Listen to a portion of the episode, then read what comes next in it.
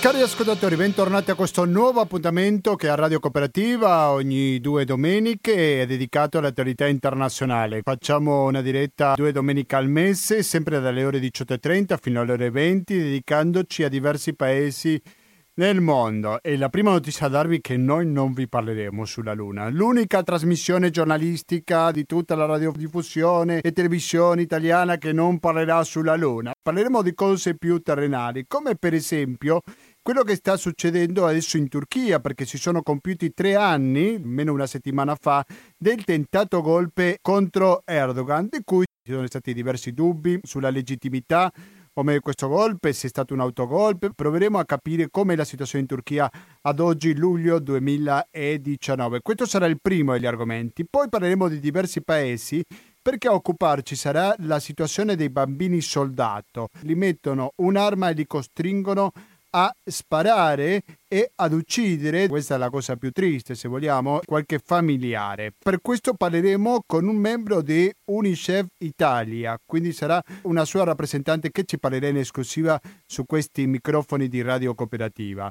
Il terzo degli argomenti, non per importanza, mi sembra che è molto importante parlare su quello che sta succedendo in Camerun, un paese un po' particolare perché metà francofono, metà anglofono e anche lì c'è una guerra della quale non sappiamo nulla e quindi grazie a una ospite che stiamo aspettando che arrivi in studio da un momento all'altro ci racconterà sulla situazione in Camerun.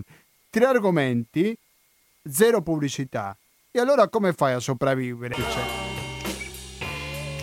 Non è facile, ma noi sempre ci proviamo a cosa? Ricevere un vostro contributo al conto corrente postale 120 82 301 intestato cooperativa, informazione e cultura, via Antonio da Tempo numero 2, il KP 35 131 Padova.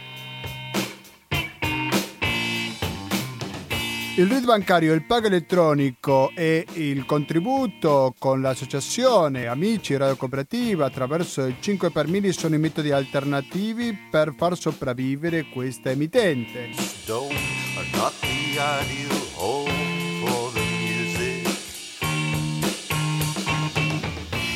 As I live and breathe, I wanted to believe, wanted somewhere to breathe, but I was young and naive. Now as the years roll by, I've come to realize that your heart wasn't in it.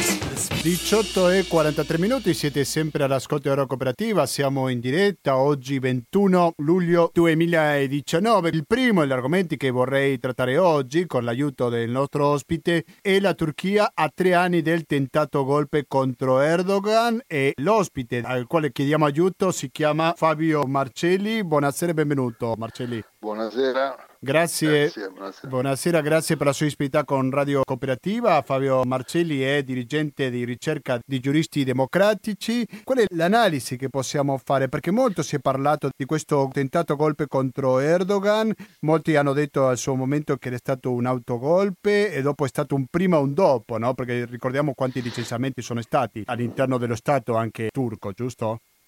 Sì, diciamo che la natura di questo colpo è ancora oscura, ha ormai tre anni dal suo eh, svolgimento, dal del tentativo di golpe, ancora non sappiamo cosa sia effettivamente eh, successo. Fatto sta che da questo tentativo di golpe indubbiamente Erdogan uscì tre anni fa rafforzato, dimostrando di avere un consenso abbastanza diffuso in settori non trascurabili della popolazione eh, della Turchia e ne trasse spunto per lo stato d'emergenza che è durato a lungo e che ha costituito la cornice adeguata per portare avanti iniziative repressive non solo nei confronti dei partecipanti veri e presunti al colpo di Stato e quindi in primo luogo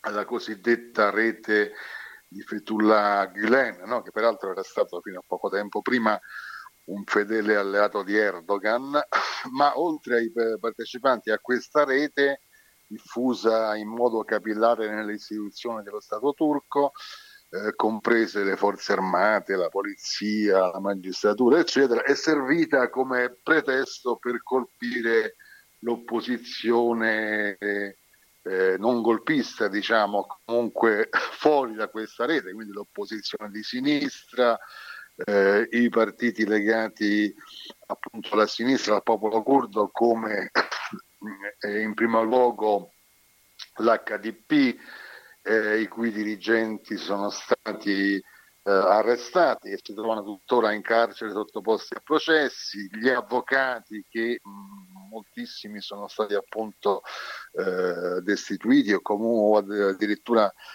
sottoposti a processo, imprigionati, gli intellettuali che avevano firmato anni fa l'appello per una soluzione pacifica del problema curdo sono stati pesantemente perseguitati, i giudici che in qualche modo non si prestavano ad eseguire gli ordini del governo pure sono stati destituiti, in alcuni casi arrestati, eccetera, professionisti di vari settori, dai medici agli ingegneri, sindacalisti, insomma è stata un'occasione questa del, del tentato golpe per Erdogan per sferrare nell'ambito del stato d'emergenza un colpo a tutte queste eh, diciamo, opposizioni al suo disegno autoritario che esiste da lungo tempo. Ricordiamo che nel 2015 a giugno aveva subito una sconfitta, con le elezioni politiche di giugno infatti si era affermato il partito HDP che era riuscito per la prima volta nella storia della Turchia a superare la soglia del 10%, quindi aveva portato nel Parlamento turco un gruppo consistente di deputati. Eh, poi ci sono stati una serie di attentati sanguinosi attribuiti all'ISIS nella stessa di Arbakir il giorno prima delle elezioni nel giugno 2015, poi in una città di frontiera fra Turchia e Siria, Suruk, dove ci fu un bomba appunto che fece strage di una delegazione di giovani socialisti turchi che portavano soccorsi alla popolazione curda di Kobane e poi ci fu una terza strage di dimensioni ancora maggiori nel corso della manifestazione pacifista d'Ankara, quindi una vera e propria strategia della tensione si sviluppò in quei mesi successivi alla sconfitta di Erdogan alle elezioni 2015. Erdogan decise di eh, ri, eh, far svolgere una seconda volta le elezioni nel novembre e lì ebbe un risultato migliore. Quindi diciamo che una caratteristica di Erdogan è quella di quando le elezioni gli vanno male di farle ripetere. Questo ha provato a farlo anche recentemente, come sappiamo, per le elezioni di Istanbul, che eh, a fine marzo gli diedero un forte colpo con l'affermazione del candidato dell'opposizione legato al partito kemalista repubblicano del popolo, Imamolu. Eh, lui adducendo dei, dei, dei, dei cioè, diciamo, il sistema Erdogan adducendo dei brogli eh, ha ottenuto che queste elezioni venissero ripetute, ma come sappiamo mh, mm, poco tempo fa, insomma quando è stato, qualche settimana fa, si sono svolte nuovamente e hanno dato un risultato ancora... Sì, il 23 giugno, più... se non vado errato. Il 23 giugno, sì, quindi un mesetto fa, diciamo. Un risultato ancora maggiore ai, vittoria di Mamolo, quindi gli è andata male, ma diciamo che questa sconfitta di Istanbul può essere considerata un sintomo di una certa, diciamo così, crisi quantomeno latente del regime di Erdogan. Sappiamo che ci sono state delle rotture significative all'interno del suo partito, con la fuoriuscita di importanti personaggi che non condividevano la linea dell'alleanza con la destra destra, diciamo fascista, per usare un termine più familiare a noi italiani dell'MHP, eh, comunque nazionalista di destra, estremista di destra dell'MHP, e quindi diciamo che sta attraversando totalmente una fase di fibrillazione un po' questo regime di Erdogan. D'altro canto sul piano internazionale si è destreggiato un po' fra Russia e Stati Uniti, c'è il famoso caso dei missili SS-400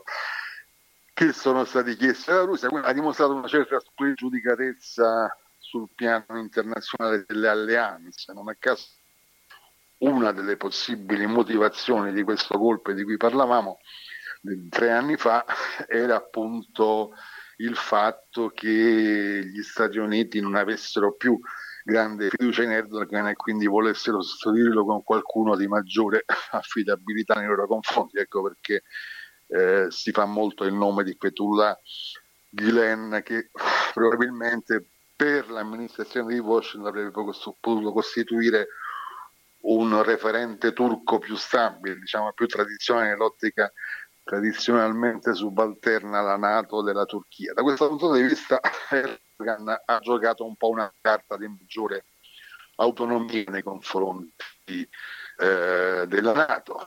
Teniamo conto del fatto che realmente la strategia statunitense, specialmente dopo l'entrata in carica di Trump, è basata sull'attacco nei confronti eh, dell'Iran e da questo punto di vista Erdogan non, ha, diciamo, non è allineato al fronte eh, Stati Uniti eh, in concorrenza appunto in, in alleanza con, ovviamente con Israele e poi con alcuni stati eh, sunniti, diciamo le, le, monarchie totalitarie del Golfo, Arabia Saudita, Emirati Arabi Uniti, eccetera. Quindi una partita molto complessa nella quale Erdogan ha cercato di svolgere un ruolo autonomo ultimamente sul piano della politica estera.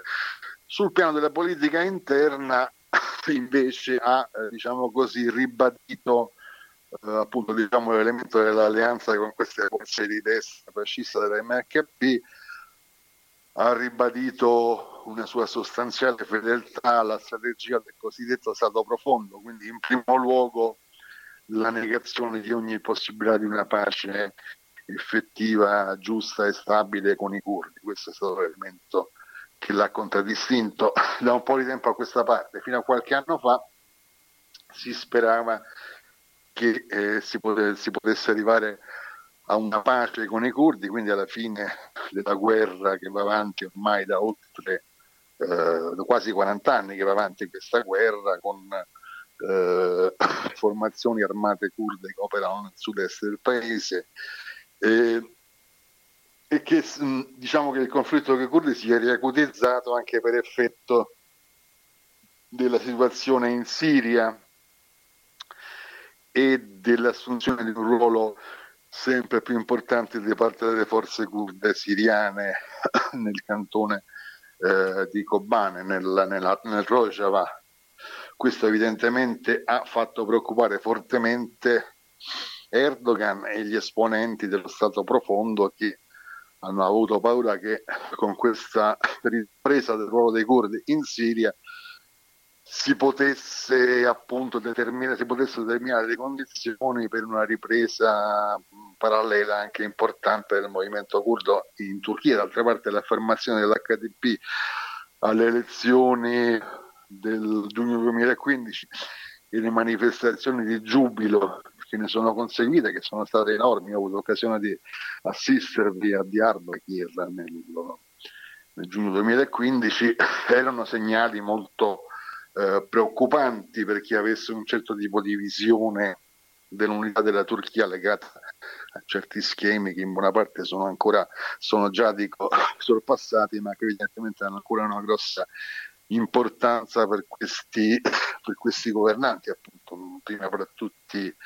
Erdogan. Quindi c'è stato un rilancio della repressione nei confronti eh, dei curdi che ha caratterizzato appunto il regime di Erdogan e che è stato probabilmente uno sbaglio anche dal punto di vista della stabilità del regime di Erdogan perché non, un non può, un governo non si può basare esclusivamente sulla repressione nei confronti di un altro popolo come quello curdo che è molto presente in Turchia e per molti versi fa parte di un'identità della Turchia in senso lato. Oh, certo. Non c'è eh. stata da parte di Erdogan la capacità di passare a una nuova immagine, a una nuova struttura e idea dello Stato di natura federale, al contrario si è rinchiuso sempre più questa identità turca eh, obsoleta, intesa in senso restrittivo, non a caso appunto ha scelto come alleati principali questi fascisti dell'MHP E questo, eppure questo elemento evidentemente ha costituito un fattore che a lungo andare ha minato la sua stabilità. Lei crede che e... la vittoria di Imamoglu è l'inizio della fine di Erdogan? Ma, um, questa è un'affermazione un po' troppo perentoria. Diciamo che comunque è un forte elemento eh, di crisi, è un forte elemento di crisi di questo regime, senza dubbio, in quanto che appunto Istanbul, come sappiamo, è la, di gran lunga la principale città della Turchia, è il centro della Turchia da tutti i punti di vista, economico, finanziario, culturale, e, e quindi il fatto che allo stesso Erdogan, ricordiamo, aveva cominciato la sua carriera politica, comunque una tappa fondamentale della sua carriera politica è stata proprio quella di essere il sindaco di Istanbul, quindi è stato battuto in casa per certi versi e quindi questo fatto è indubbiamente significativo che sia l'inizio della fine è possibile, ma insomma diciamo che è un po' troppo presto per affermarlo in termini categorici. Mi ricordi lei si trova in Palestina, giusto? Mm, sì, mi trovo in Palestina per un progetto che appunto vede la partecipazione di una serie di ONG eh, italiane. In quale città si trova, se posso chiedere? No, in questo momento mi trovo nella, nella West Bank, in una città della West Bank. Ok, se vuole raccontarci due parole eh, su questo eh, progetto. E questo è un progetto importante perché è un progetto che si chiama Terra e diritti e quindi diciamo così il tema di questo progetto fondamentale è la sostenibilità del, eh, del, del, dello Stato palestinese dal punto di vista dei suoi insediamenti economici e sociali, in primo luogo eh, quello dei contadini, insomma, che come sappiamo quella palestinese è un'economia tuttora fondamentalmente agricola che si basa sulla produzione delle olive e di altri, di altri generi agricoli. Questo tipo di attività si scontra con l'occupazione israeliana che come sappiamo dura ormai da oltre, della, della, della Cisgiordania dura ormai da oltre eh, 50 anni e eh, con la, appunto anche con il tentativo costante di espandere questa occupazione anche nella zona della West Bank. Una, quindi c'è un processo di costante frammentazione del territorio che è diviso in tre zone A, B e C, A dove dovrebbe esserci un controllo totale delle autorità palestinesi, B dove c'è un controllo misto e C dove invece c'è un controllo israeliano. E poi c'è lo strumento del muro di separazione che viene usato appunto per anche questo per espellere eh, costantemente i palestinesi dalle loro terre. Parallelamente abbiamo assistito a un processo di espansione delle cosiddette colonie, no? degli insediamenti dei coloni israeliani che pur essendo vietati del diritto internazionale, essendo stati condannati anche di recente ad una risoluzione dell'Assemblea Generale delle Nazioni Unite, continuano ad espandersi assorbendo appunto territorio, quindi abbiamo questo processo di espulsione dei palestinesi, demolizione delle case eh, dei palestinesi che vengono distrutte con una serie di strumenti eh, legali che sono appunto il fatto che viene costantemente negata l'autorizzazione a nuove costruzioni, quindi se una famiglia aumenta e vuole fare un piano sopraelevato, ovviamente viene negata l'autorizzazione e il piano sopraelevato viene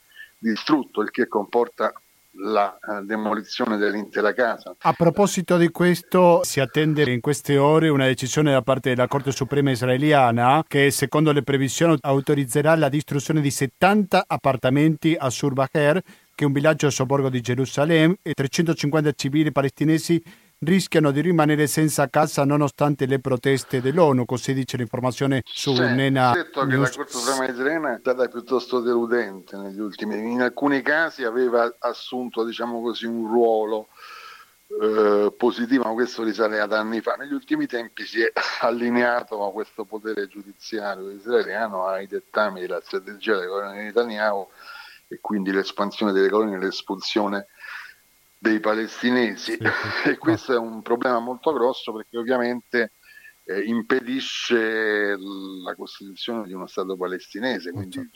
relega sempre più i palestinesi in uno stato di discriminazione, di assenza di diritti, di impossibilità anche materiale di, di, di svolgere attività eh, per il proprio sostentamento, per il proprio sviluppo economico e quindi non è possibile ovviamente arrivare certo. su questa base a una pace eh, da queste parti. Benissimo. Io ringrazio molto, veramente tanto Fabio Marcelli che da ah, West Bank, Marcelli, dalla Cisgiordania ci ha dato la testimonianza sia sulla Turchia che su quello che sta succedendo in Palestina. Grazie e buon lavoro naturalmente okay, con questo progetto. Adesso cari ascoltatori rimanete all'ascolto della cooperativa perché cambieremo di argomento, ci sposteremo a diversi paesi, partiremo dal Yemen però parleremo con la presidente di Unicef Veneto, fra pochissimo sentiremo questa intervista in esclusiva.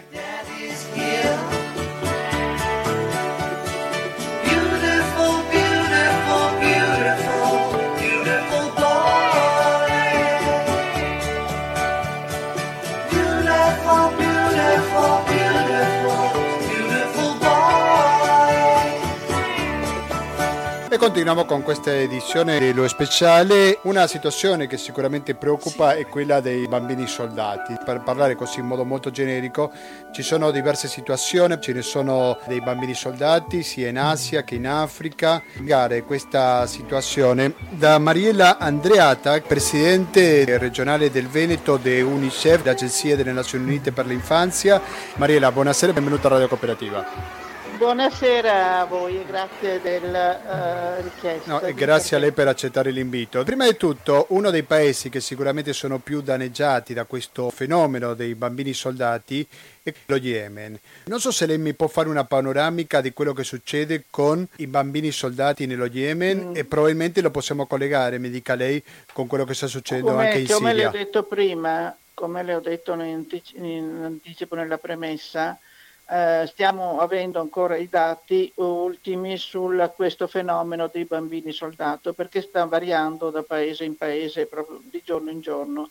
Allora preferivo parlare in generale eh, per capire qual è la situazione Yemen, nello Yemen dove appunto hanno a di nascere, non solo poi eh, di diventare eh, bambini adulti, ma anche quello proprio di essere soggetti a delle complicazioni eh, nella loro crescita. Eh, I bambini soldato sono un fenomeno purtroppo che non, pre- che non è presente soltanto nei eh, paesi in guerra, ma è presente anche in quei paesi dove c'è la guerriglia fra tribù eh, i bambini vengono presi in ostaggio dalle, eh, dai, capi, dai, dai, tribù della guerriglia e vengono portati a combattere. Eh, inizialmente è una cosa veramente eh, gravissima perché questi bambini per essere abituati a sparare e ad uccidere eh, mh, avviene imposto a loro di uccidere, di ammazzare un amico o un parente. Mh, pensano che dopo questa uh, esperienza eh, i bambini possono e riescono a fare qualsiasi efferatezza. La difficoltà di arrivare in queste, eh, risolvere queste situazioni, ad aiutare i bambini o liberarli da queste situazioni è veramente è una cosa difficilissima. Perché? Perché entrare nella boscaglia, nella guerriglia fra varie etnie fra varie tribù nei vari paesi, in particolar modo anche nel Centrafrica, in, altri, eh, in altre zone. È, ehm, è, un impegno che l'UNICEF sta cercando di eh, risolvere, però è in grossa difficoltà uh, di intervenire. Ecco, per questo dicevo, abbiamo, stiamo lavorando a livello internazionale proprio per riuscire non solo a conoscere l'entità di questo fenomeno, ma anche proprio a, per cercare di liberare questi ragazzi. Dopo queste esperienze ci vogliono anni di eh, cure psicologiche per far uscire da, i ragazzi da questo trauma. E mh, mm, per questo le dico è molto delicato ed è molto complesso. Che funzione hanno dentro di un esercito? Perché immagino che stiamo parlando di un esercito irregolare, giusto? Sì, sono eserciti, eh, sì, eh, e eh. hanno la funzione di, naturalmente, addirittura vengono costruiti dei mitra dei fucili eh, più piccoli dei normali proprio perché possano essere imbracciati anche dai ragazzi. Qual è la funzione specifica che hanno all'interno di questi movimenti? Cioè cosa fanno di particolare i bambini che magari non fa un adulto? Vengono impiegati qualsiasi, per qualsiasi scopo, non, non anche quello sessuale. Qual è la situazione sia nello Yemen che in Siria di questi bambini soldati? Non so se c'è qualche differenza in quanto al loro impiego. No, beh, um, no perché ehm, la guerra poi purtroppo sempre, eh, naviga sempre sulle stesse situazioni e con gli stessi metodi. La cosa più terribile è che questi ragazzi vengono addestrati, abituati a fare delle violenze inaudite. Se eh, parliamo dello Yemen, volevo cap- spiegare anche eh, al, al, agli ascoltatori, sì. Eh, qual è la situazione dello Yemen per quanto riguarda le donne e i bambini? Perché vede, se ne parla pochissimo dello Yemen, si è parlato molto della Siria, si è parlato anche di altre situazioni, ma nello Yemen eh, c'è sempre stata una, uh, una difficoltà a parlarne, i media non hanno oh, dato molto risalto a questo. Se noi pensiamo che una donna e mh, mm, facciamo un numero di 5-6 neonati muoiono um, per complicazioni della gravidanza e del parto, lei capisce qual è il primo impegno che l'UNICEF ha in questo, uh, in questo paese.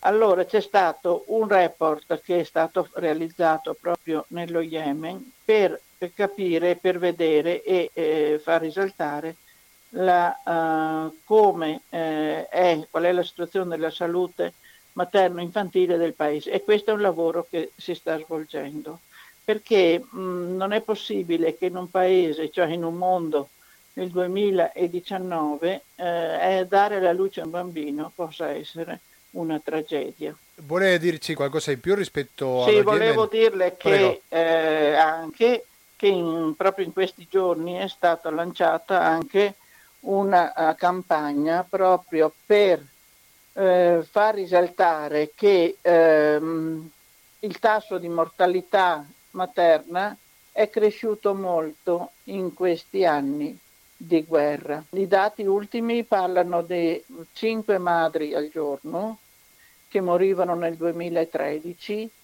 e oggi nel 2018-2019 sono arrivate a 12 al giorno.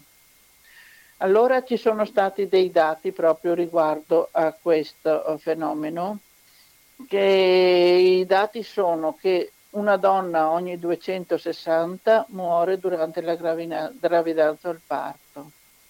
Tre riescono ad avvicinarsi alle strutture sanitarie.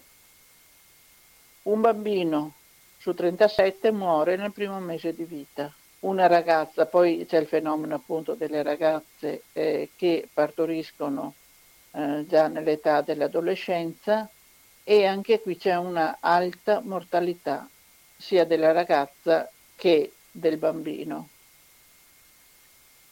Che cosa può essere fatto per aiutare le mamme in gravidanza o nel, uh, subito successivamente dopo il parto? C'è bisogno di, una, uh, di curare la malnutrizione perché la malnutrizione in questo paese è una uh, delle più gravi. secondo punto, potrebbe essere eh, l'accesso ai servizi sanitari che sono oh, molto esigui. Le, qual è la situazione per esempio delle strutture sanitarie nella Yemen? Eh, eh è che eh, per la metà, perlomeno il 50% delle strutture sanitarie non sono operative a causa proprio della guerra e, dell'incapacità anche di, paesi, di, questo paese di far fronte ai costi eh, operativi. Che cosa manca?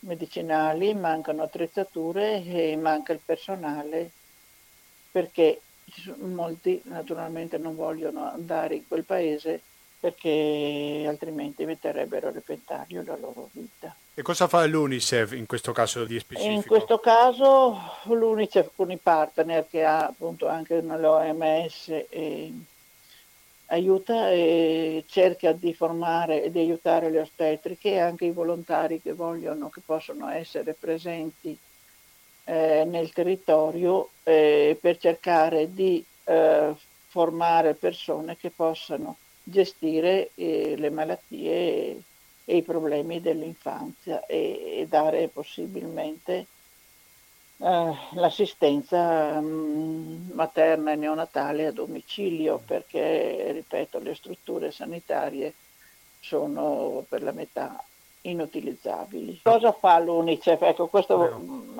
cioè, è, è, qualcosa che ci, a volte ci rende impotenti perché sono da anni, da sette anni, eh, che eh, c'è in conflitto. Oh, sono oh, la spinta che l'UNICEF eh, ha dato all'ONU e a tutte le organizzazioni internazionali e alla comunità internazionale è quella di eh, concentrare le risorse che ci sono nelle zone più povere e soprattutto eh, in quei luoghi dove eh, gli sfollati sono molto presenti. Che cosa si può fare ancora? Ecco, questi sono gli appelli e, e le richieste che sono state fatte proprio alla comunità internazionale. Proteggere il sistema sanitario del paese, chiaramente, e, e qual è il primo punto fondamentale? Quello dell'assistenza uh, sanitaria di base eh, riprende anche i pagamenti degli operatori del settore sanitario perché è stato un periodo piuttosto lungo che non hanno nemmeno ricevuto lo stipendio. Ampliare naturalmente poi i programmi di protezione sociale sanitaria perché, perché arrivano dei fondi ma non, a molte volte non arrivano alle famiglie che effettivamente hanno bisogno. E un'altra proposta che era stata fatta è quella di costituire dei buoni sanitari usufruire appunto delle. Something is about to give. I can feel it coming. I think I know what it is. I'm not afraid to die. I'm not afraid to live. And when I'm flat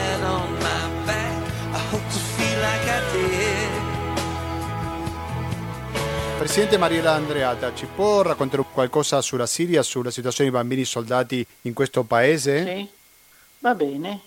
Sì, certamente abbiamo uh, le ultime eh, eh, dati che ci parlano ci sono oh, 49.000 bambini, io adesso sto vedendomi i dati qui ultimi, mm, 49.000 bambini in un campo oh, che hanno bisogno di protezione e di aiuto. Perché?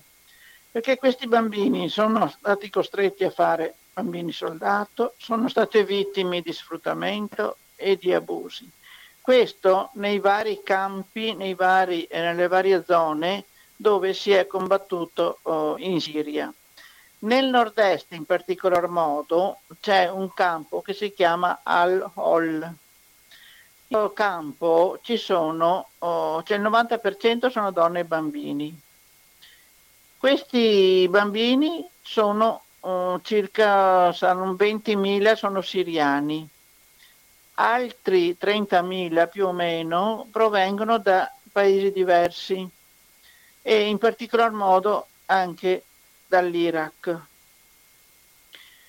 Questi bambini eh, hanno meno di 12 anni e sono altamente vulnerabili perché hanno visto delle incredibili atrocità, sono stati coinvolti loro stessi in queste atrocità e in, nei combattimenti. E allora viene richiesto a tutta la comunità internazionale proprio un aiuto per, questa, per questo campo, ma anche per altri che ci sono in Siria, perché, perché mh, è difficile, hanno una situazione umanitaria difficilissima che cosa sono stati costretti a combattere, cioè sappiamo che sono stati costretti a combattere, a compiere, come ho già detto prima e lo voglio ripetere, atti di una violenza veramente estrema. Si immagini che vengono anche um, costretti a uccidere un loro familiare.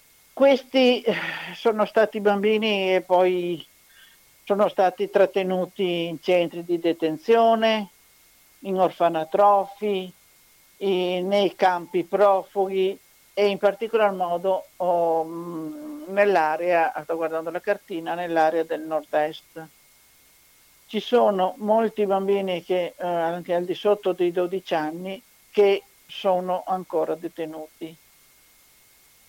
Che cosa, mh, mm, cosa si aspettano questi bambini? Si aspettano soltanto violenza sopra violenza. Un milione di bambini, parliamo di un milione di bambini, sono stati intrappolati nel mezzo di un'area dove eh, sono stati dei combattimenti molto pesanti. Molti bambini sono morti l'abbiamo visto anche nei, eh, nei mesi scorsi. Che cosa chiediamo? L'UNICEF di che cosa si fa portavoce? Di eh, richiedere cure, protezione e assistenza salvavita, soprattutto in questo periodo con temperature molto elevate. Questi bambini, noi chiediamo che questi bambini possano essere considerati dei bambini, che debbano ricevere protezione, cura, attenzione. Dopo tutti questi anni di violenza uh, sono evitati a volte anche dai loro stessi governi e questo lo ha dichiarato anche un rappresentante UNICEF in Siria dopo uh, aver visitato la scorsa settimana eh, la missione, eh, il campo di Al-Hol di cui ho parlato prima. Eh, pare che in questi ultimi giorni eh, stiano diminuendo le violenze nell'area, però oh, si rendono ancora necessari eh, i bisogni umanitari come la possibilità di avere acqua sicura, acqua potabile e assistenza sanitaria. Mm, l'altro punto fondamentale eh, che l'UNICEF cerca di mettere, eh, di attuare è sempre quello di eh, man- cercare di mandare i bambini a scuola. Ma eh, questo, in questa situazione ehm, ci si ferma ancora ai bisogni essenziali come acqua e assistenza sanitaria. Cosa, uh, di cosa hanno bisogno? Hanno bisogno di un'immediata assistenza salvavita. Sembra che sia molto, è una goccia quasi dell'oceano, però è necessario continuare e occuparsi proprio in modo massiccio di, di questa comunità e soprattutto dove ci sono bambini che provengono da altri paesi cercare di farli tornare e fare, eh, farli anche, eh, fare che loro possano eh, tornare alla loro oh, famiglia. Che cosa mm, viene chiesto? L'Unicef a volte manda tanti appelli, eh, a volte restano anche inascoltati, ma quello che noi chiediamo è a tutti gli stati coinvolti di pensare all'interesse superiore dei bambini e che soprattutto vengono trattati in base agli standard legislativi internazionali, si prendano la responsabilità di reintegrarli nelle comunità locali, come dicevo anche Patrio. Che cosa chiediamo anche alle parti in conflitto? O perlomeno le parti in conflitto che possono avere anche un'influenza positiva eh, di arrivare a, a, un accesso umanitario incondizionato per, tutti i bambini, per ogni bambino che abbia bisogno di aiuto e, e in qualsiasi posto si trovi. E possiamo dare dei dati se lei pensa che possa essere Prego. utile. Prego, la sentiamo. Mm. in questi ultimi mesi, perché sto parlando di dati eh, proprio uh, recenti, ci sono 520 bambini non accompagnati che sono stati identificati, ma molti di questi non possono essere unificati perché, perché non è stata ancora uh, identificata la famiglia. Um, che cosa uh, stiamo facendo come Unicef in questi campi? Cerchiamo spazi anche all'interno del campo um, per uh, cercare di re- avere una possibilità che questi 3.000 bambini possano usufruire di, uh, di una scuola, di una, delle persone che si occupino di loro e di spazi che siano a misura sia di bambini per quanto riguarda i piccoli per poter giocare o per poter apprendere. Che cosa abbiamo costituito? Abbiamo, siamo riusciti a raggiungere 12.000 bambini con attività ricreative, con un supporto psicosociale, cure speciali soprattutto per i bambini che hanno problemi perché ci sono mm, diciamo di eh, amputazioni o altro, perché ci sono tanti bambini che purtroppo dalle bombe o dal conflitto hanno subito delle mutilazioni. Presidente, di quale età stiamo parlando? Noi stiamo parlando di bambini eh, piccolissimi eh, fino a, beh, noi ci occupiamo fino a 18 anni, ma generalmente sono nel uh, fanciulli in età di, da 7, 8, 10, 12, 14. Che cosa poi eh, un altro impegno insieme con l'OMS. Abbiamo sempre la solita campagna importante, la campagna dei vaccini e la nutrizione eh, attraverso cercando, cercando, di avere e di attuare anche delle, eh, dei servizi fissi. Ogni giorno forniamo 1,7 milioni di litri di acqua potabile e 750 mila litri di acqua per uso domestico. Ora che eh, è estate ci sarà uh, un consumo di acqua maggiore e allora dovremmo cercare di garantire acqua sufficiente per tutti. Sono state nel contempo anche nei campi installate più di 1280 latrine che cosa chiede l'UNICEF? Chiede 9 milioni di dollari per continuare a fornire questa assistenza e supporto a questi bambini e alle famiglie dove ci sono, in particolare le mamme, e cercare di arrivare a tutti nella stessa uh, situazione. E uguale, cioè che i bambini siano trattati nello stesso modo. Cosa succede con i bambini nel dopo, quindi quando vengono riscattati e salvati da questo fenomeno dei bambini Ci sono team addestrati di eh, psicologi che eh, li prendono in trattamento e cercano di eh, far dimenticare le violenze e di farli tornare una, in una dimensione eh, diciamo di una personalità uh, non uh, turbata e di riavviarli a scuola. Dove è possibile, come dicevo prima, si cerca di individuare e di far tornare in famiglia, dove non è possibile vengono, eh, ci sono dei eh, centri di accoglienza dove questi bambini ricevono le cure necessarie. Mm-hmm. Ma lei mi sa dire qualcosa rispetto all'atteggiamento dei governi? Cosa fanno i governi con i propri bambini che hanno partecipato alle guerre? Certamente eh, c'è la cooperazione internazionale assieme agli altri istituti internazionali che eh, cercano di dare una mano. Dipende poi naturalmente dalla situazione governativa e dalle condizioni appunto di, di, eh, di una uh, consistenza uh, veramente eh, stabile di, queste, eh, di questi governi. A volte succede che eh, lei come sa, eh, naturalmente se pensiamo al Centrafrica, se pensiamo ad altri paesi, sono governi che eh, non hanno molto, cioè non si occupano effettivamente o poco di queste situazioni, di questi bambini. Per fortuna uh, ci sono gli organismi internazionali. Sì, ma non è che vengono criminalizzati, no? A volte succede perché ci sono delle situazioni, ma questo è successo anche in Siria, che certi bambini che hanno partecipato appunto alle guerre e alle violenze vengono criminalizzati o vengono messi da parte dalla comunità di provenienza. Questo è vero, succede.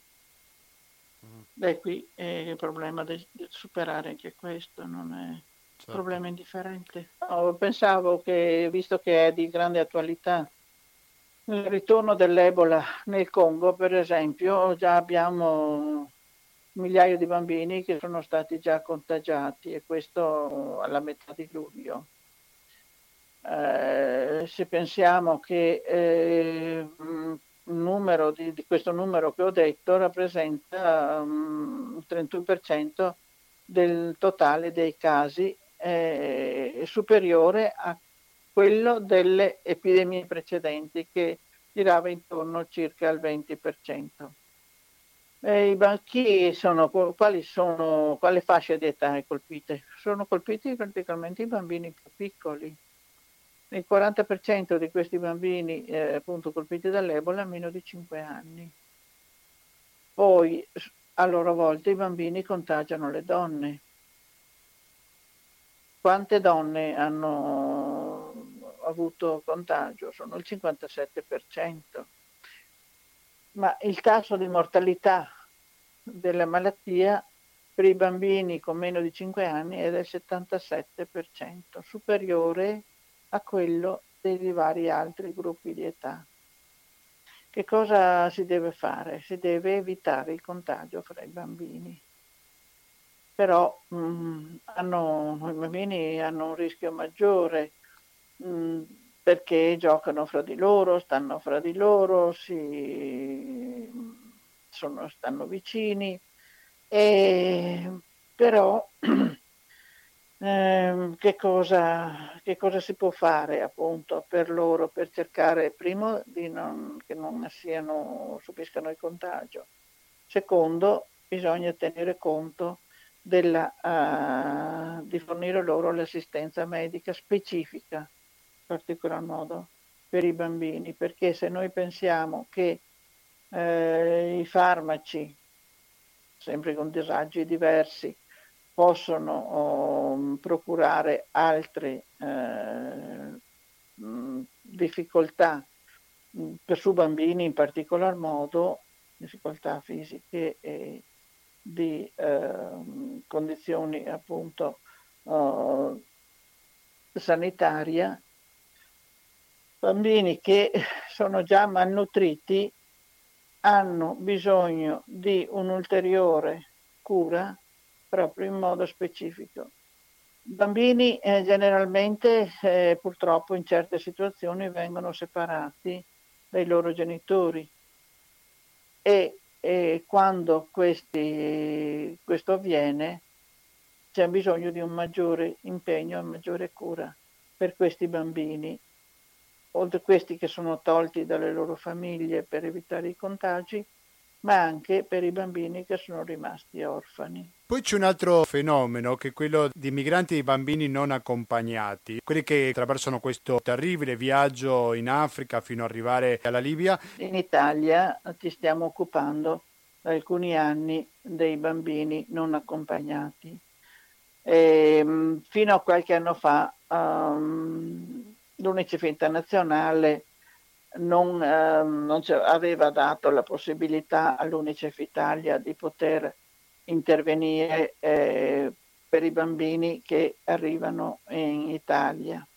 Ma da alcuni anni lo stiamo facendo perché? Perché abbiamo creato eh, 5, mi pare 4, 5 o 6 eh, centri di accoglienza, eh, abbiamo formato anche il personale per poter eh, accogliere questi bambini, per poterli ehm, seguire e per poter dare loro un'istruzione e poi una possibilità uh, di crescita assieme ai nostri ragazzi. Mm-hmm. E questo eh, avviene sia a Roma, sia a Palermo, sia a Bari, mi pare eh, la, eh, a Catania, a, anche a Padova c'è stata una, uh, una formazione uh, di persone che seguono questi bambini che ci vengono inviati appunto eh, e vengono presi in cura. E c'è qualche nazionalità prevalente fra questi bambini?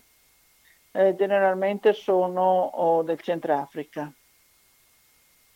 eh. della Repubblica Centrafricana, del Mali, del, del Senegal, del Nigeria, del Niger. E c'è qualche modo per rintracciare i genitori oppure non c'è nessuna speranza al riguardo? Eh, speranza, lei sa che noi siamo l'UNICEF abbiamo sempre come eh, impegno giornaliero proprio la speranza perché noi vogliamo che tutti i bambini possano stare bene. Ma ehm, a volte eh, riusciamo, abbiamo trovato anche dei genitori che erano per esempio in Svezia o in Germania, ma mh, mm, ecco, su, le percentuali non glielo so dire questo. A volte si riesce a fare qualche contatto con i genitori? Cioè, beh, eh, dove è possibile certamente è, è la priorità. Una volta che si trova questo genitore, questa mamma, questo padre, cosa beh, si riesce a fare per ricongiungerli? Familiare sì, quindi per far arrivare i genitori in Italia, giusto? Sì, c'è la possibilità di fare arrivare i genitori in Italia. A volte succede anche che sono ancora lì, cioè sono ancora in Libia e, e chiaramente non è facile. Però oh, quello che noi spingiamo eh, è che eh, mh, non debbano più le persone affrontare il viaggio su un gommone bucato, ma arrivare attraverso i canali istituzionali e eh, solidali. Mm. Questo mi pare la cosa più importante e più necessaria sì. che possiamo fare. Certamente la sensibilizzazione e eh, la forza che noi ci mettiamo spero avrà anche dei risultati. Ne ha, li ha avuti finora c'è la, per esempio anche la um, comunità di Sant'Egidio che si sta operando, operando molto su questo. Prima di salutarci, Presidente, l'UNICEF sta portando avanti una campagna, il nome è Fai la differenza nella vita umana, diventa amico dell'UNICEF. Vuole raccontarci in poche parole di cosa si tratta questa raccolta fondi? Beh, chiediamo, chiediamo, che venga uh, data la, uh, l'aiuto all'UNICEF attraverso uh, una, una somma mensile che mh, mm, possa essere piccola o grande che sia, ma che ci aiuta molto perché così possiamo fare eh, le mh, mm, previsioni eh, anche di eh, progetti di spese di spesa eh, su quello che eh, riusciremo a raccogliere eh, nell'anno per poter affrontare appunto i bisogni e questa è una cosa molto importante, come ripeto, perché ti dà maggiore sicurezza delle nostre entrate. Mariella Andriata, Presidente regionale di Unicef Veneto, la ringrazio molto per la sua disponibilità con Radio Cooperativa e naturalmente che le auguro un buon lavoro sempre a favore Bene. dei bambini. Grazie e alla ci prossima. Stiamo, ci stiamo provando, grazie a voi.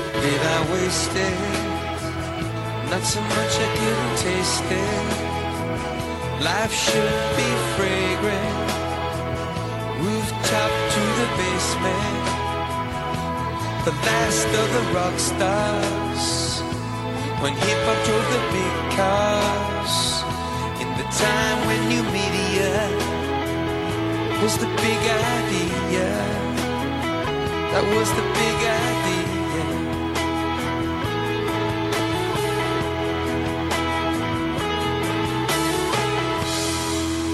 19 e 39 minuti. Iniziamo con la terza e ultima parte di questa trasmissione che prima ho parlato sulla Turchia e sulla Palestina, poi ci siamo spostati a diversi paesi del mondo parlando sui bambini soldato. Concludiamo questa trasmissione parlando sul Camerun. Andiamo in Africa perché in questo paese c'è in corso una guerra fra la parte anglofona e la parte francofona.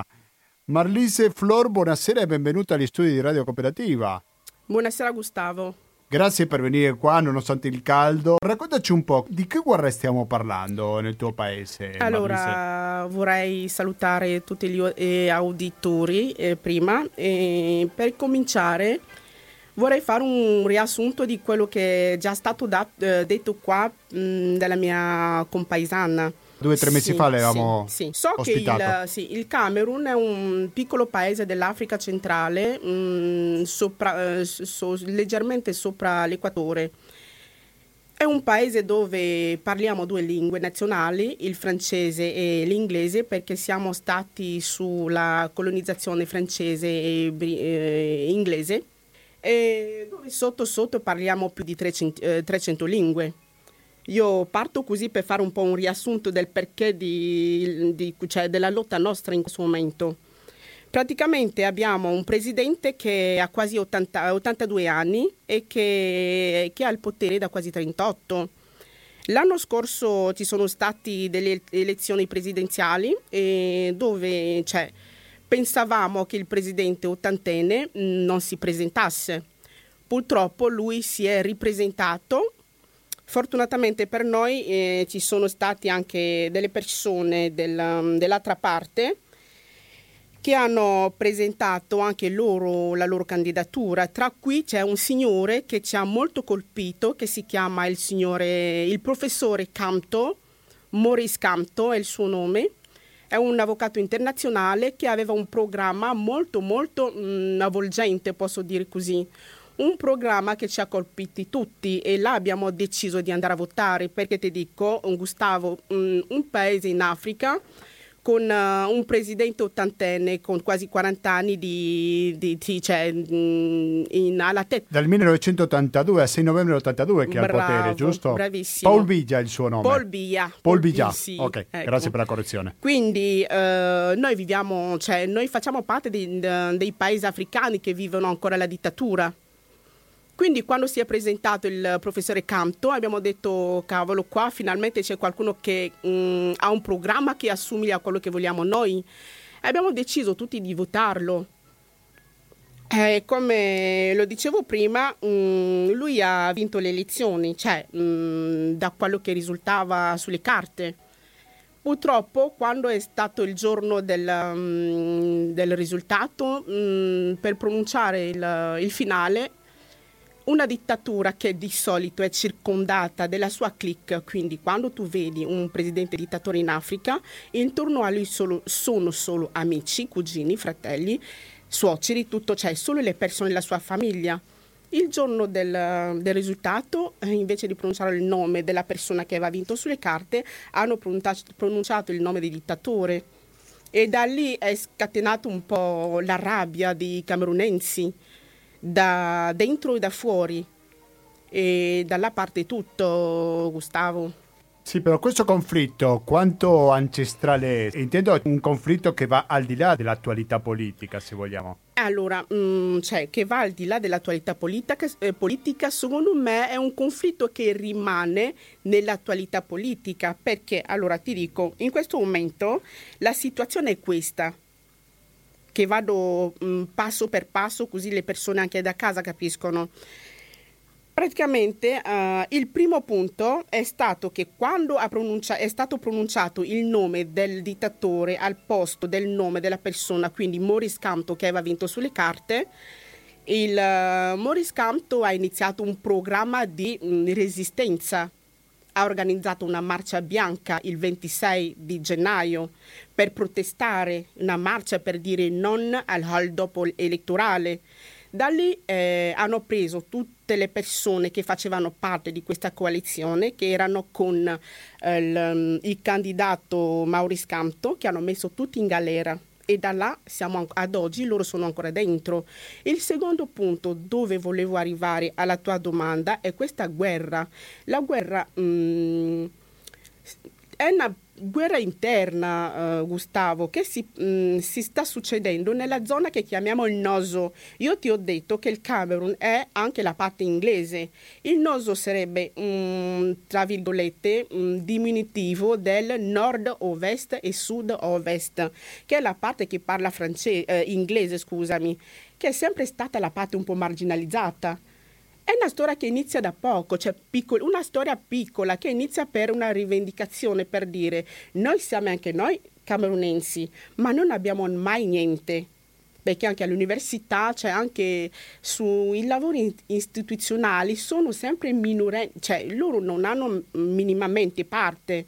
Quindi hanno iniziato a dire anche noi vogliamo qualche cosa. Il presidente dittatore, come fanno tutti i dittatori, ha detto no, non si calmeranno, oppure se non si calmano, io cioè, cancello quella parte del Camerun. Infatti è quello che sta succedendo in questo momento visto anche il tempo che abbiamo, vorrei un po' essere veloce, Claudia. No, prego, prego. Quindi mh, mm, da là è partito, cioè loro hanno voluto avere un'indipendenza loro, hanno chiesto il federalismo e il presidente dittatore non vuole.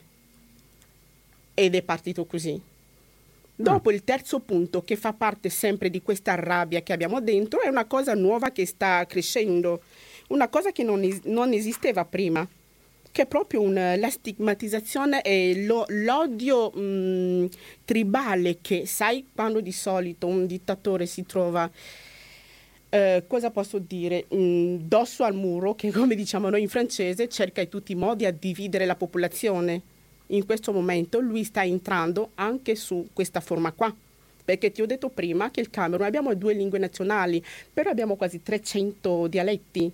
Quindi sta provando a mettere... Però diciamo che comunque chiunque capisce o l'inglese o il francese, certo, giusto? Certo, io eh. sono della parte francese, però capisco bene. Sì, sei cioè... bilingue, quindi parli una lingua sì. locale ma anche il francese. Cioè, parlo meglio il francese che l'inglese, ovviamente, sì, perché sì. sono della parte francese. Quindi l'inglese, cioè, parli all'università, facciamo tutte e due... Cioè, noi facciamo tutte e due le lingue, però purtroppo su dividere delle cose loro hanno sempre una parte minima.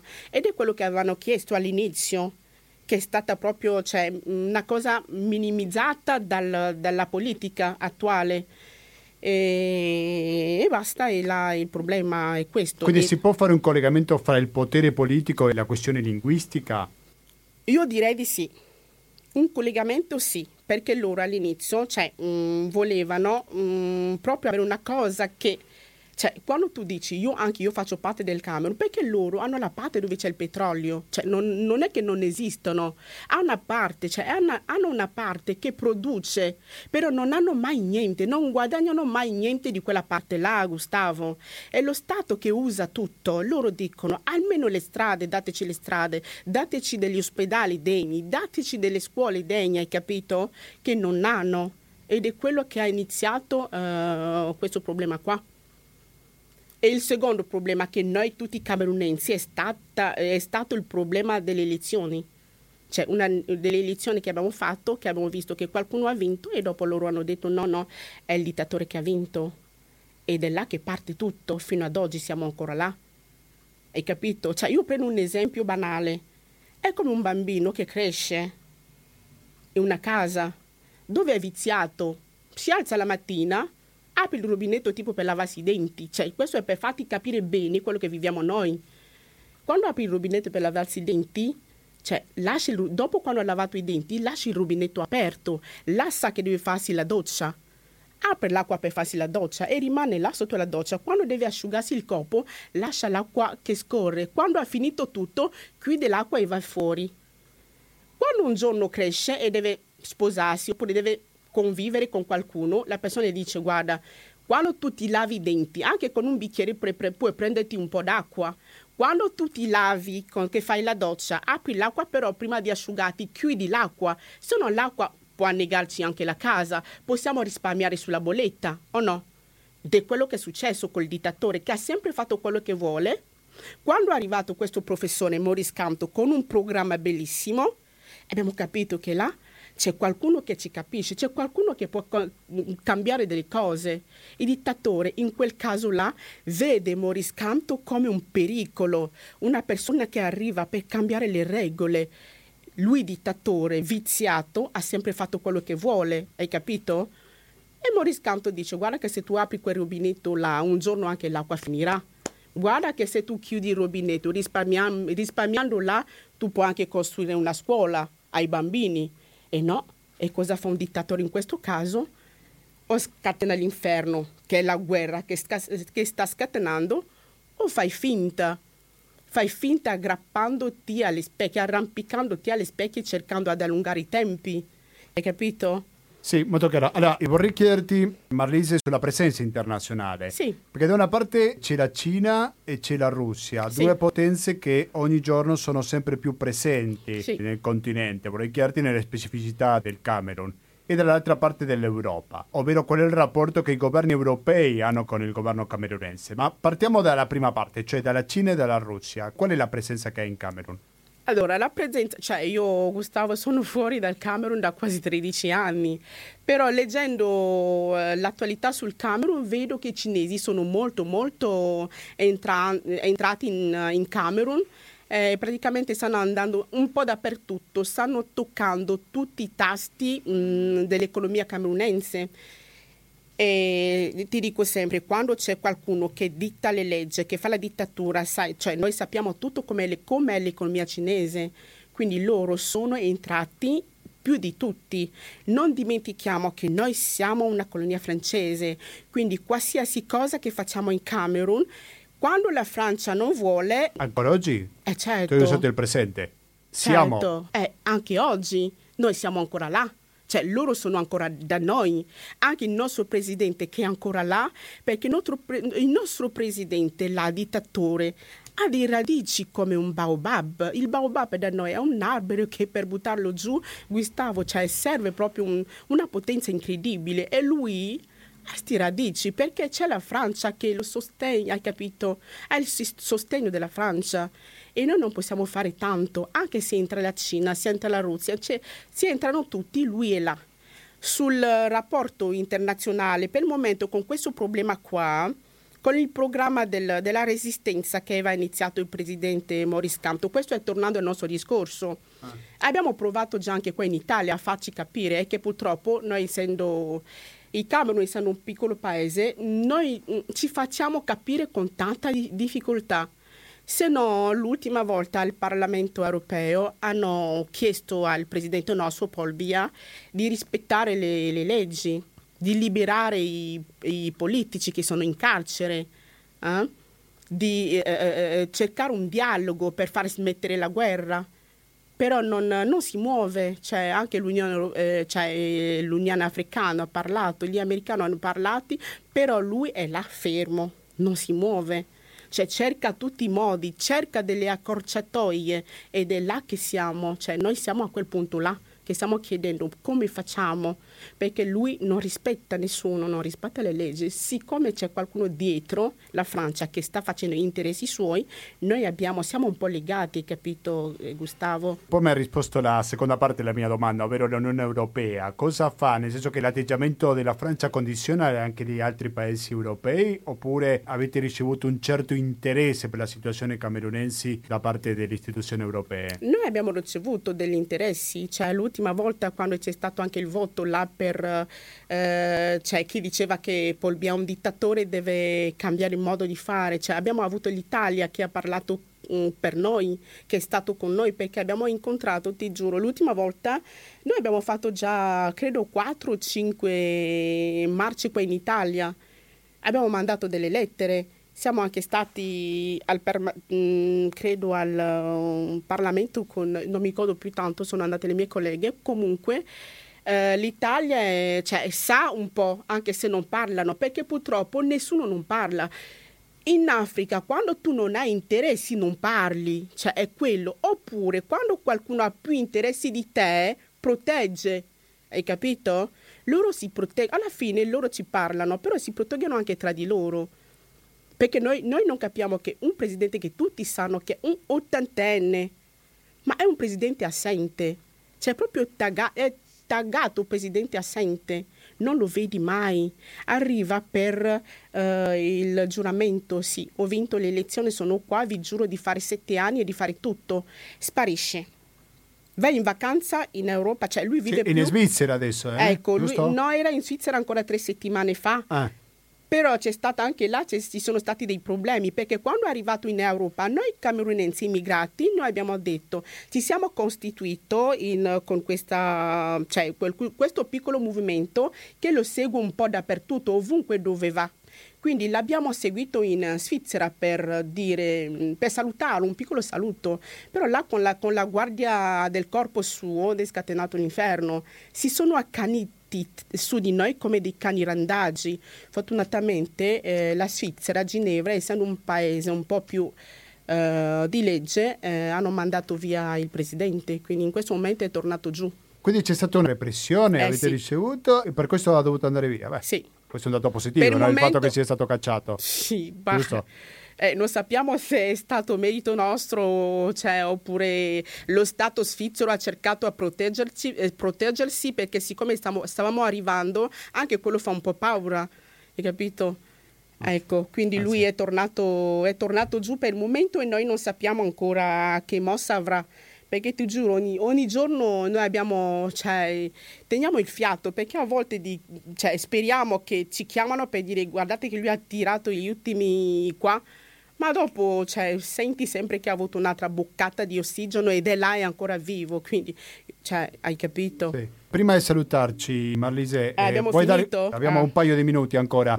Eh, non so se vuoi lasciare qualche messaggio ai nostri ascoltatori, se volevi aggiungere qualcosa. Allora, io vorrei ringraziarvi e dire che mh, noi, cioè, sempre per il Camerun, noi mh, cioè, chiediamo al mondo, cioè, soprattutto sappiamo che mh, purtroppo l'Africa è meno, cioè, ha- mh, le persone hanno meno interessi sull'Africa perché purtroppo l'immagine che danno dell'Africa è un- l'immagine, sba- cioè, proprio fanno vedere un altro lato dell'Africa che non, che non lo è.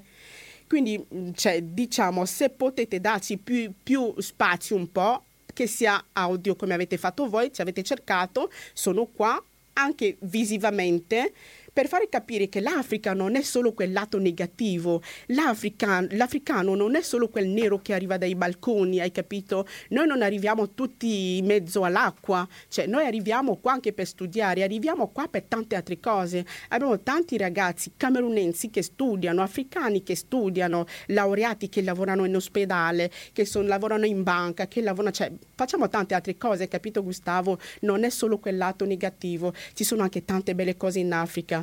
Perché un domani, se la dittatura si sposta, se la di- dittatura in Africa si spostasse, prendi solo l'esempio dei paesi africani dove i dittatori non ce ne sono più, sono dei paesi cambiati. Hai capito? Se la dittatura in Africa si spostasse un po', secondo me con il sangue nuovo, con l'esperienza che noi abbiamo, quella voglia che abbiamo anche di tornare in Africa per investire, vi dimostreremo il paradiso terrestre che è l'Africa. Hai capito? Pa- Parlando del caso specifico del Camerun, si aspetta la fine del suo mandato. cioè, no? il mandato è per sette anni, purtroppo siamo ancora il primo anno, hai capito? Eh. Abbiamo fatto le elezioni nel 2007, 2008, scusami, se mh, cioè, ha 82 anni, 2018. io ecco, ha 82 anni, cioè noi ci auguriamo anche che la natura, la natura mh, facesse anche il suo dovere, hai capito? Vabbè, dai, non pensiamola così. Pensiamo alla fine del suo che mandato, po- poi eh, della sua vita, mandato, altro discorso. Il sì. fine mandato sarebbe una cosa un po' lunga, hai Eh. capito? Per noi, perché Sì. cioè, tu guardi intorno al presidente nostro, hanno tutti 80 anni.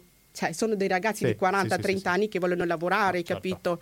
Grazie di tutto e poi speriamo di, di riprovare a darti delle buone notizie a breve. Sai che qua a Radio Cooperativa lo spazio non manca, voi avete il mio numero di telefono, quindi potete contattarmi quando volete, così lo possiamo condividere con gli ascoltatori queste novità, che sono fiducioso che gli ascoltatori sono interessati anche di questa realtà che spesso viene nascosta, ma non per questo è meno importante. Marlise Flor, grazie, grazie, Grazie. infinite per la tua visita qua agli studi di Albignazzico, di Radio Cooperativa. Grazie Gustavo, grazie a te e buona serata a tutti. Grazie. Allora, Grazie. dopo sentire questa attivista del Camerun, da Gustavo Claro, non mi resta più che salutarvi, invitarvi a continuare l'ascolto Radio Cooperativa perché fra dieci minuti partirà una nuova edizione dei materiali resistenti e poi dalle 21.50 sarà il momento di ascoltare pensieri e parole se ci ascoltate in diretta. Se invece ci ascoltate in replica il 28 luglio, dalle 21.50 ascolterete che musica è. Questo è l'interessante palinsesto di Radio Cooperativa. Per continuare a sentirlo, mi raccomando, contribuite con le sue finanze. Come attraverso il 120 82 301 iniziato cooperativa, informazione e cultura via Antonio da Tempo numero 2, il KP35 131 Padova, il RID bancario e il pago elettronico sono i metodi alternativi per aiutare questa emittente. E anche c'è da qualche mese la possibilità di contribuire attraverso il 5 per 1000 a favore dell'associazione Amici di Radio Cooperativa. Quindi basta, da Gustavo Claro non mi resta più che salutarvi e noi come al solito ci diamo appuntamento con Latinoamericano, ovvero informazione, cultura e musica direttamente dall'America Latina, giovedì dalle ore 19.10. Grazie e alla prossima! A tutti gli ascoltatori e le ascoltatrici, sostenitori e sostenitrici di Radio Cooperativa. Da oggi tu puoi aiutare Radio Cooperativa versando il tuo 5 per 1000 all'associazione Amici di Radio Cooperativa e lo puoi fare al seguente codice fiscale 922 786 10289 922 786 10289. Grazie.